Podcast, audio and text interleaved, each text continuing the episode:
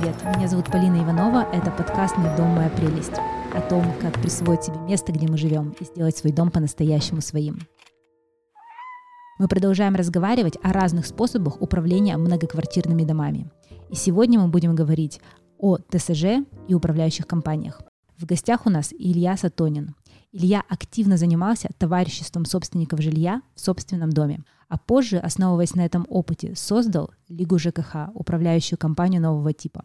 С ним мы и поговорим об этих двух формах управления – ТСЖ и УК, и попробуем выяснить, какие плюсы и минусы есть в каждом из них. Я так понимаю, что ты как раз тот человек, который с нуля начинал всю эту историю, узнавал сам о том, как это все работает. То есть ты сам создал в своем доме сначала ТСЖ, а потом управляющую компанию. Расскажи сначала про ТСЖ. А, ну не совсем так. Все-таки ТСЖ создали мои родители. Я тогда был молодой парень-студент, да, я просто где-то рядом находился э, слушал все их разговоры про то, что нужно не только в своей квартире делать лучше, а там, э, улучшать подъезд, улучшать двор. Ну и, собственно, как-то этим заразился. Поэтому, вся заслуга по созданию товарищества собственников жилья в городке чекистов, она принадлежит моему папе с мамой, а, а я все-таки где-то там был рядом и подключился чуть позже. Я так понимаю, что вот в городке чекистов там почти многие дома имеют свои товарищества собственников жилья. Они между собой как-то вообще коммуницируют? А, да, вообще была интересная история, что первое товарищество появилось во втором корпусе, собственно, где мои родители купили квартиру, там сначала очень все ужасно в этом корпусе было, там канализацию управляющая компания сливала прямо на земляной пол в подвале, ну и, собственно, хотелось что-то, видимо, с этим сделать. Поэтому появилась идея создать ТСЖ, тогда только эта вся тема зарождалась, законодательство вышло. Это какой год? Это, я думаю, там, может быть, седьмой или восьмой, 2007 или 2008 год. Угу. Первое ТСЖ появилось во втором корпусе, а потом, потом соседние корпуса, которым понравилось, что получается из второго корпуса, они начали к этой теме э, присоединяться. Понятно, что они сами создавали свои ТСЖ, но Опять же, мои родители их сильно консультировали, да, и помогали. Понятно. А немножечко так э, забегая вперед, я хочу спросить, ты наверняка, может быть, узнавал историю про то, как вообще вот случилась эта передача от, условно говоря, ЖЭКов советских в те управляющие компании, которые есть сейчас. То есть у нас там есть Орджоникидзевская, там Кировская, какие-то еще управляющие компании. Вот они, я так понимаю, унаследовали от Советского Союза мощности и дома, которыми они управляют. А, да, ну там, по сути, были ЖЭКи, да, которые были там, государственные или муниципальные, и люди, близкие к администрациям районов чаще всего, да, они эти ЖЭКи э, после реформы ЖКХ, которая в 2005 году началась, по-моему, вышел новый жилкодекс и появилась возможность у частных компаний э, заниматься бизнесом на этом рынке. Эти ЖЭКи все просто акционировались и близкие к власти э, на тот момент люди, они эти ЖЭКи прибрали к рукам. То есть, получается, вот эти наши гиганты, районные, большие управляющие компании, они только в 2005 году появились? А, да, они появились, когда жилкодекс новый, собственно, появился mm-hmm. в нашей стране. Я думала, что они с 90-х существуют, потому что иногда манеры у них оттуда как будто бы.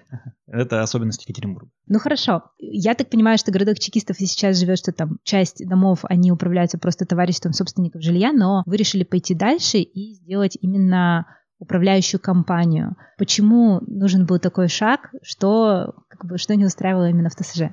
Ну, вообще ТСЖ, оно там все еще остается, и я сегодня являюсь его председателем. А просто когда было создано ТСЖ, то к моим родителям, опять же, пошли люди, которые в нашем городе тоже хотят создать ТСЖ, но не понимают как.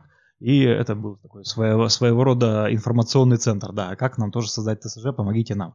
И э, ну, там, нескольким сообществам жителей мы помогли создать ТСЖ, уйти от управляющей компании. И они говорят, так, ладно, мы ТСЖ создали. Теперь как управлять? Да, как управлять-то, кто обслуживать будет? Мы говорим, ну, у нас какой-то опыт есть, давайте мы вам поможем. Так, собственно, появилась Лига ЖКХ. Сначала она работала только с ТСЖ, а первый дом на прямых договорах без ТСЖ у нас появился только в 2012 году. То есть, получается, Лига ЖКХ — это действительно лига каких-то... Э, изначально была лига людей, которые объединены, которые уже осознали себя как, в общем, товарищество собственников, которые хотят сами управлять своим домом, а Лига изначально была таким информационным центром и центром компетенций, наверное. Да, получается, что так. Ну, мы же всегда и сейчас говорим, что никакой дом, какая бы хорошая управляющая компания ни была, он не будет хорошо обслуживаться, если в доме нету сообщества жителей, если нет совета дома сильного, людей, которым это нужно. Потому что, ну, этот представитель заказчика, да, в виде совета дома, который представляет интересы жителей управляющей компании, что нужно делать и какого качества услугу они хотят видеть, это очень важная история. Можно, конечно, ждать, что кто-то придет, да, какая-то управляющая компания идеальная, ангельская, которая все наладит, но самим нужно тоже потрудиться. Обычно все именно это и делают, что мечтают о управляющей ангельской компании, которая все делает без включения. Хорошо, тогда давай поговорим об этой части. То есть если нам мы понимаем, что в любом случае жители дома должны внимательно включены быть процессы, которые происходят в доме, что это должно быть, на сколько времени примерно? И на что придется потратить жителям, чтобы все-таки управляющая компания такая, как Лига ЖКХ, а, работала эффективно. Вообще, э, у нас же такая история, да, у страны, что многим часто говорили, что это все общее, да, все общее значит ничего. И, собственно, этот, этот э, институт, Совет Дома, он не сформировался, к сожалению. И вот сейчас идет это формирование. Понятно, что ни у кого нет опыта, в школе этому не учат, поэтому мы там свои советы домов э, в домах, которые нам доверили, мы стараемся вместе с ними учиться, как дома все-таки заниматься. Тут вопрос э, в инструменте. Мы, например, доски в Trello используем да, для того, чтобы советом дома а, работать, потому что совет дома все-таки неоплачиваемая должность. У всех есть там хобби, работа, семья. Ну, в общем, времени на дом сильно много выделить не получится. И э, доска в Trello, она позволяет тебе просто посмотреть, какие карточки сейчас актуальны на сегодняшний день и э, не тратить много времени на управление своим домом. Там, ну, грубо говоря, там 20 минут в неделю достаточно для члена совета дома, чтобы быть в курсе и задать нужные вопросы. То есть э, вот есть эти советы дома, мы все равно должны быть включены, осознанно понимать, что там сейчас происходит, какое голосование и так далее. А есть именно, помоги мне здесь правильно выразиться, именно административная вот эта структура товарищества собственников жилья. Я правильно понимаю, что это все-таки какое-то юридическое лицо, у которого есть там председатель, который эта должность может быть оплачиваемая и так далее? Да, то, ну, то есть есть у нас э, три способа управления, да, непосредственное управление для маленьких домов, когда э, мы с тобой за договорились, что по 300 рублей двор дворнику заплатим, он нам подметет двор. А есть товарищество собственников жилья. Это, э, жители создают э, сообщество, которое юридически регистрируется, у него есть свой счет, у него есть там правление, правление выбирает председателя, председатель может получать зарплату. Да. И есть способ управления управляющей компанией, когда э, для каждого дома отдельное юрлицо не создается, и управляющие компании получают эти дома в свою лицензию. Есть совет дома как представитель жителей, который с управляющей компанией должен, по идее, работать. То есть вы можете работать как с советом жителей без образования ТСЖ, так и с ТСЖ, которая уже сформирована и которая имеет там своего председателя. Да, конечно. И э, здесь возникает самый, наверное, интересный вопрос для таких людей, которые вот сейчас начинают вникать. Мне кажется, сейчас такой период, когда куча вот новых поколения, они покупают квартиры, они приезжают, начинают говорить, так, все, значит, а как, как здесь все это работает, как же этим всем управлять? А я один из таких людей. И вот сейчас я нахожусь на такой стадии формирования какого-то сообщества дома. То есть у нас нету ТСЖ, у нас нету совета дома, у нас нет старшего по дому даже. И, с одной стороны, я понимаю, что мне очень повезло с соседями, у меня классные соседи, мы с ними общаемся, и какие-то насущные вопросы можем решить. Но и когда вот случается какой-то кризис, то мы объединяемся как раз и говорим, черт, надо создать совет дома, чтобы в следующий раз как-то быстрее это делать. Но почему-то вот мы э, к этому совету дома не можем прийти. Есть ли какие-то прямо формальные инструменты, как все-таки это сделать? Слушай, на самом деле у совета дома и у членов совета дома нет никаких там особых полномочий по сравнению с простым жителем, да. Э, любой житель он может у управляющей компании там, спрашивать за, за то, как она тратит э, деньги этого жителя. Поэтому, если там официально созданного совета дома нету, то можно просто найти тех инициативных соседей, с которыми объединиться и начать, начать выполнять функции совета дома де-факто, да. До юры потом приложится. Но я так понимаю, что если у нас нет э, совета дома, то мы, например, постоянно должны проводить всякие голосования, э, решать все каким-то общим голосованием, собирать эти бюллетени. То есть у нас вот сейчас такой опыт, что без совета дома мы постоянно должны делать кучу-кучу вот этой вот работы по голосованиям. Ну, вообще и с советом дома придется эту работу делать, потому что все важные решения по дому, они принимаются так или иначе на общем собрании собственников. Есть некоторые варианты, когда соседи делегируют членам совета дома какие-то там, ну, право принимать какие-то решения, но в базе, да, совет дома, он особых каких-то там полномочий он не, не. А товарищество собственников жилья в этом случае имеет председателя, который может какие-то документы подписывать? Да, конечно, председатель, собственно, он распоряжается счетом дома, если создано товарищество собственников жилья, он принимает решение о том, каких подрядчиков нанимать, каких увольнять. То есть там, конечно, полномочий у председателя сильно больше. еще один важный вопрос, который лично меня волнует, это такая микроконсультация сейчас. Если у нас в доме, помимо жилых квартир, есть нежилые помещения, эти же собственники нежилых помещений, они же тоже как бы являются собственниками площадей в этом доме, они как-то участвуют в жизни совета дома, товарищества собственников жилья? Ну, конечно, это же такие же собственники. Например, если говорить про ТСЖ в городке чекистов, там по-моему, один из членов правления, он представляет интересы как раз нежилых помещений на первых этажах. И как же в этой ситуации найти общий язык? Потому что мне кажется, что бизнес на первых этажах и жильцы, они обычно сложно договариваются между собой. Ну, вообще, если смотреть на любой дом, да, то площадь первого этажа, она меньше, чем площадь всех остальных. Угу. Поэтому, так или иначе, большинство, скорее всего, будет за тем, теми, кто живет в этом доме, а не теми, кто работает. Поэтому ну, лучший способ это договариваться. Мы люди, собственно, для этого созданы. Угу.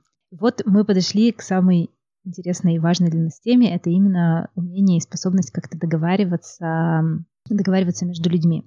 Люди у нас очень разные.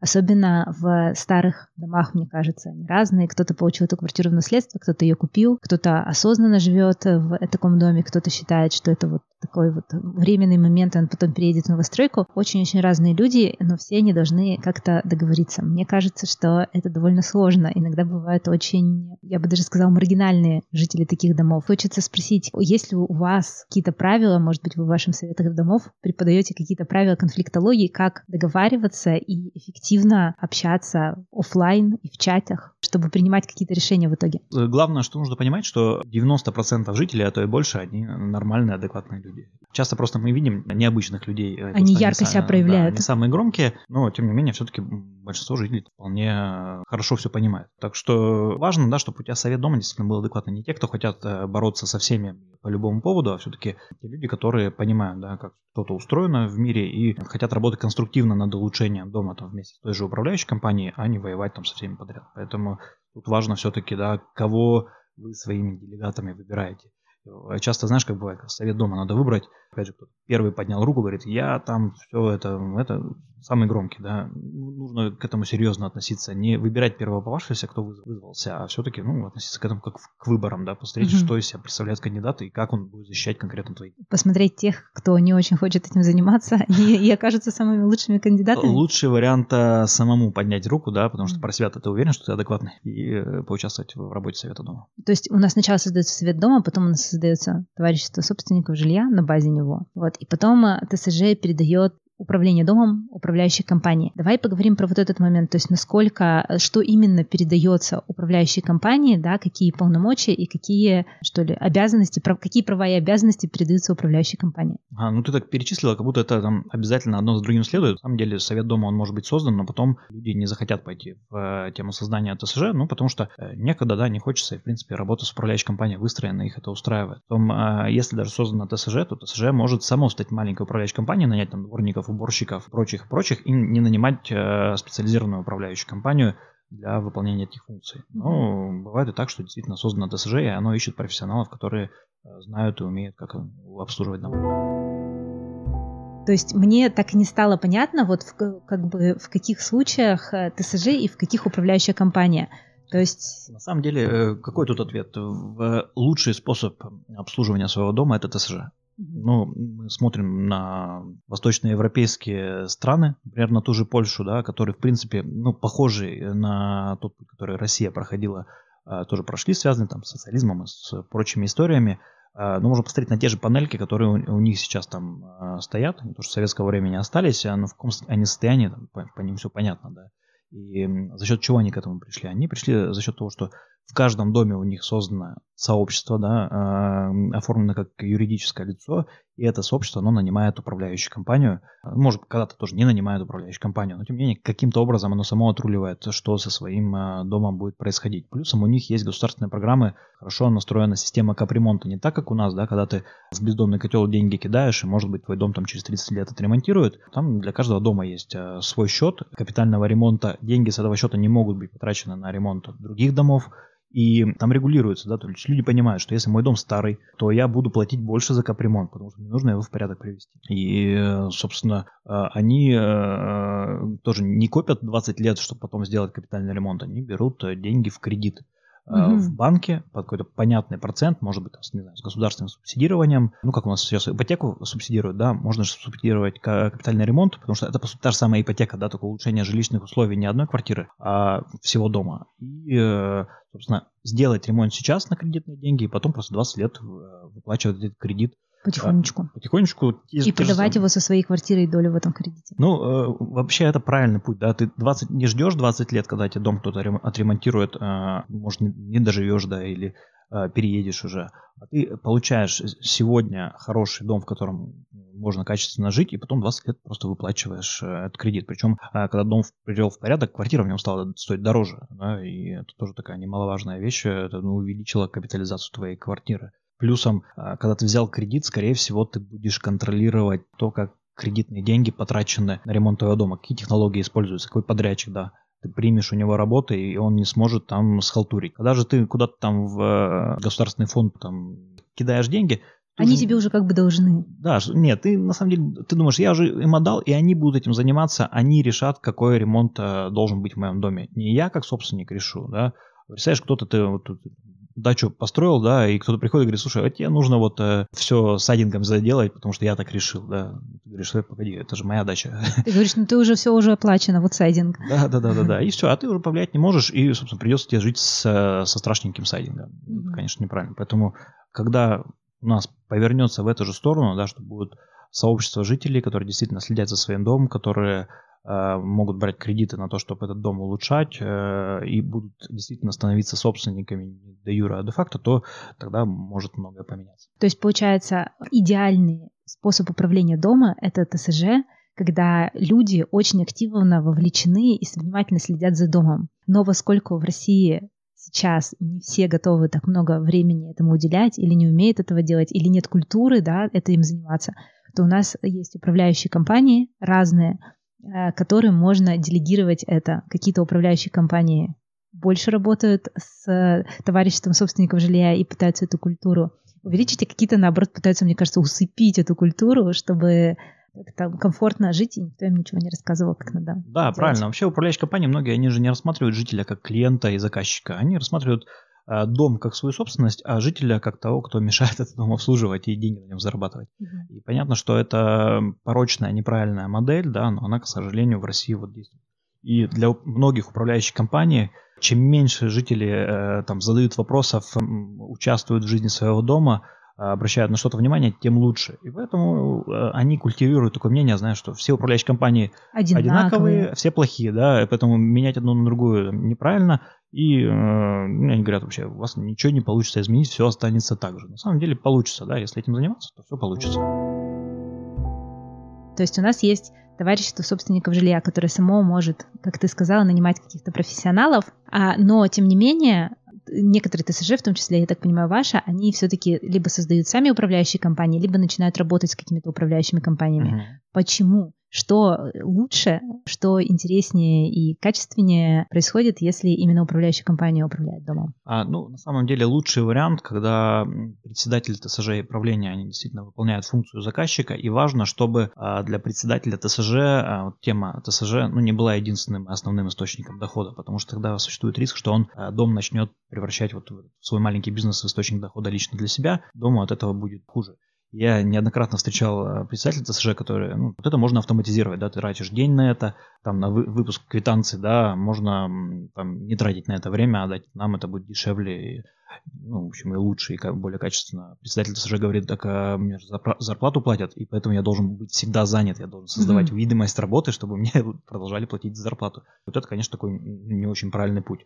Поэтому э, лучше всего, когда представитель ТСЖ, у него есть основная работа, где он зарабатывает деньги, но он а, занимается своим домом, потому что ему хочется, чтобы в доме жилось э, лучше. И он выступает заказчиком, ставит задачи, обсуждает их с управляющей компанией, но исполнителем этого является управляющая компания, которая потом все... То есть, э, если все-таки отвечать на вопрос, э, когда, в какой момент нужно все-таки из ТСЖ, которая само управляет домом, задумываться о том, чтобы появилась управляющая компания? Другой еще вопрос, да, когда нужно задуматься о создании ТСЖ, если ты обслуживаешь mm-hmm. управляющую компанию. Поэтому тут у каждого свой путь. Каждый дом он уникальный, у него своя какая-то дорога, свой состав там э, соседей, свои проблемы, свое качество строительства. Поэтому для каждого дома там ну, нельзя для всех да, какую-то общую правильную дорогу придумать. Ну, поэтому ну, нужно тут э, важно настроить вот это вот сообщество, чтобы общение с соседями оно было, чтобы оно было там э, не только когда что-то там уже подгорает, да, а когда действительно, ну там в э, понятном регулярном режиме. А потом вы уже сами примете решение. Вам нужно управляющую компанию эту же оставить, но с ней наладить диалог. Вам нужно сменить управляющую компанию, вам нужно создать ТСЖ, вам нужно знаю, перейти на непосредственное управление, если маленький у вас домик. Ну. Так вот, я это и хочу, я это хочу понять. То есть вот мы, допустим, у нас уже есть ТСЖ, и у нас как-то э, идет управление домом. Э, мы там более-менее справляемся со всем. Все-таки при какой ситуации стоит задумываться либо о своей управляющей компании, либо об уходе вот в существующую управляющую компанию передачи?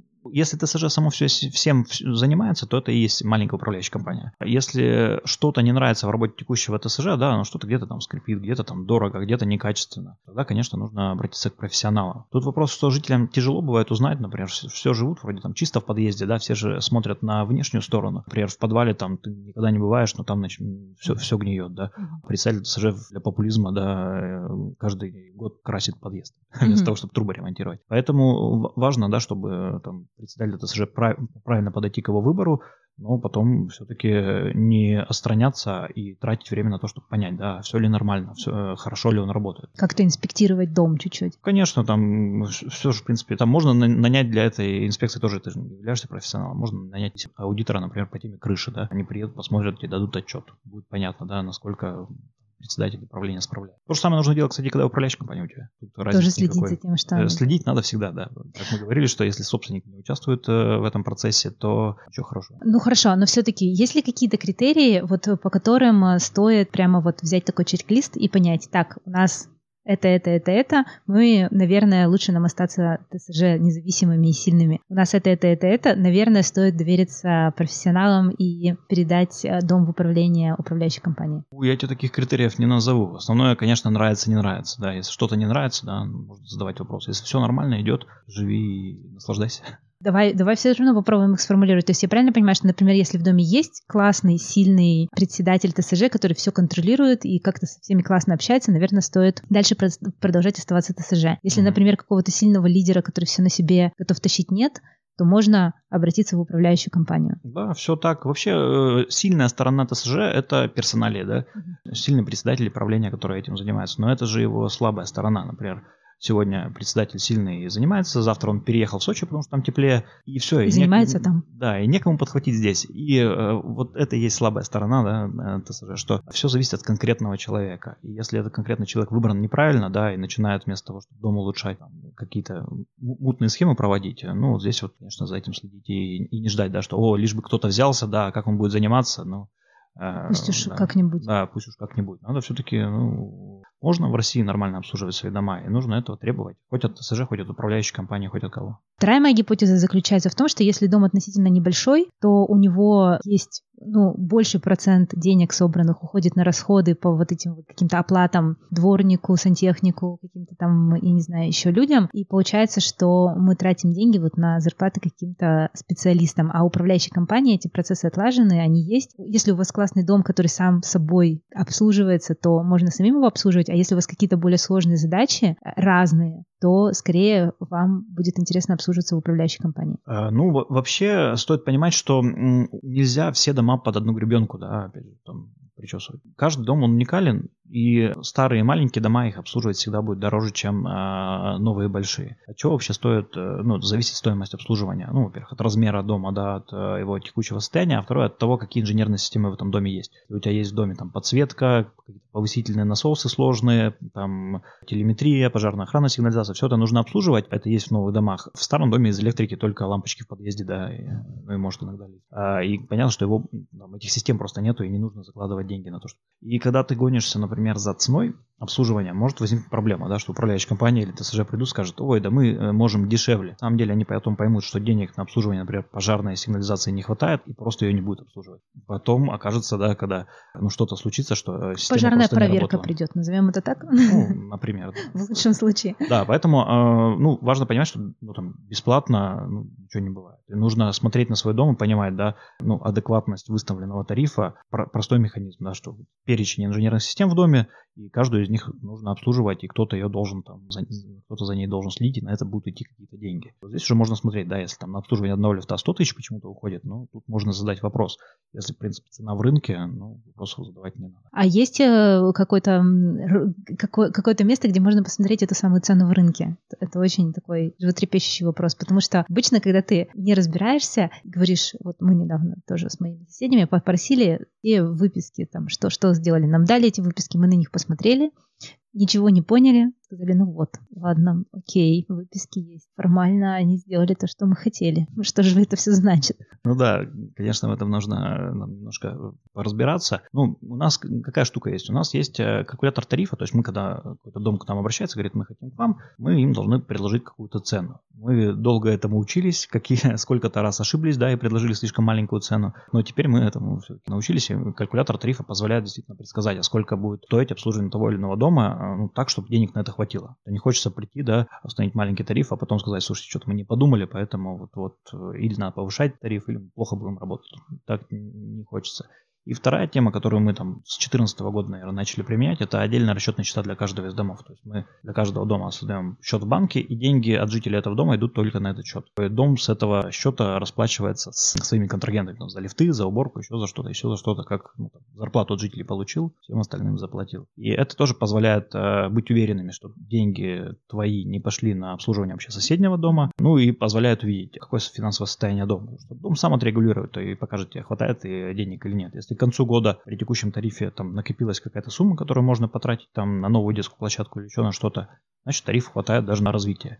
Если же к концу года ничего не осталось, нету никакого даже запаса прочности и резервного фонда, который можно будет использовать, там, если там лифт выйдет из строя, да, или там, насос какой-нибудь сломается, то тогда проблема, да, нам нужно, наоборот, самим приходить в управляющую компанию и говорить, ребята, а может быть нам все-таки тариф привести в соответствие. Вот, кстати, да, интересный тоже вопрос о, о том, что как бы наша управляющая компания, большая вот эта вот, которая в 2005 году была создана, она говорит о том, что наш дом обслуживают они в минус. Это вообще как бы существует? Зачем они это делают? Ну, э, говорить, во-первых, может, могут все что угодно, да, надо проверять. Ну, у них там бизнес построен на, не совсем как классический бизнес чаще всего. Они вот на этих оборотах, да, э, живут в том числе за коммунальные ресурсы, пользуют там компании компанию как методы там для политических всяких историй, что когда имеешь э, управляющую компанию, у тебя есть доступ во все почтовые ящики, да, и ты mm-hmm. можешь своего кандидата продвинуть. А поэтому, ну, тут вопрос, да, зачем, если в минус работаете, зачем вообще с нами возитесь, давайте мы от вас уйдем, да. Если они будут держаться за дом, тогда вопрос, да, если вы в минус работаете, что вы за нас так держитесь? Еще один э, вопрос, вот к чему я хотела вернуться, то есть это, скажем так, полномочия, права и обязанности управляющей компании и жильцов.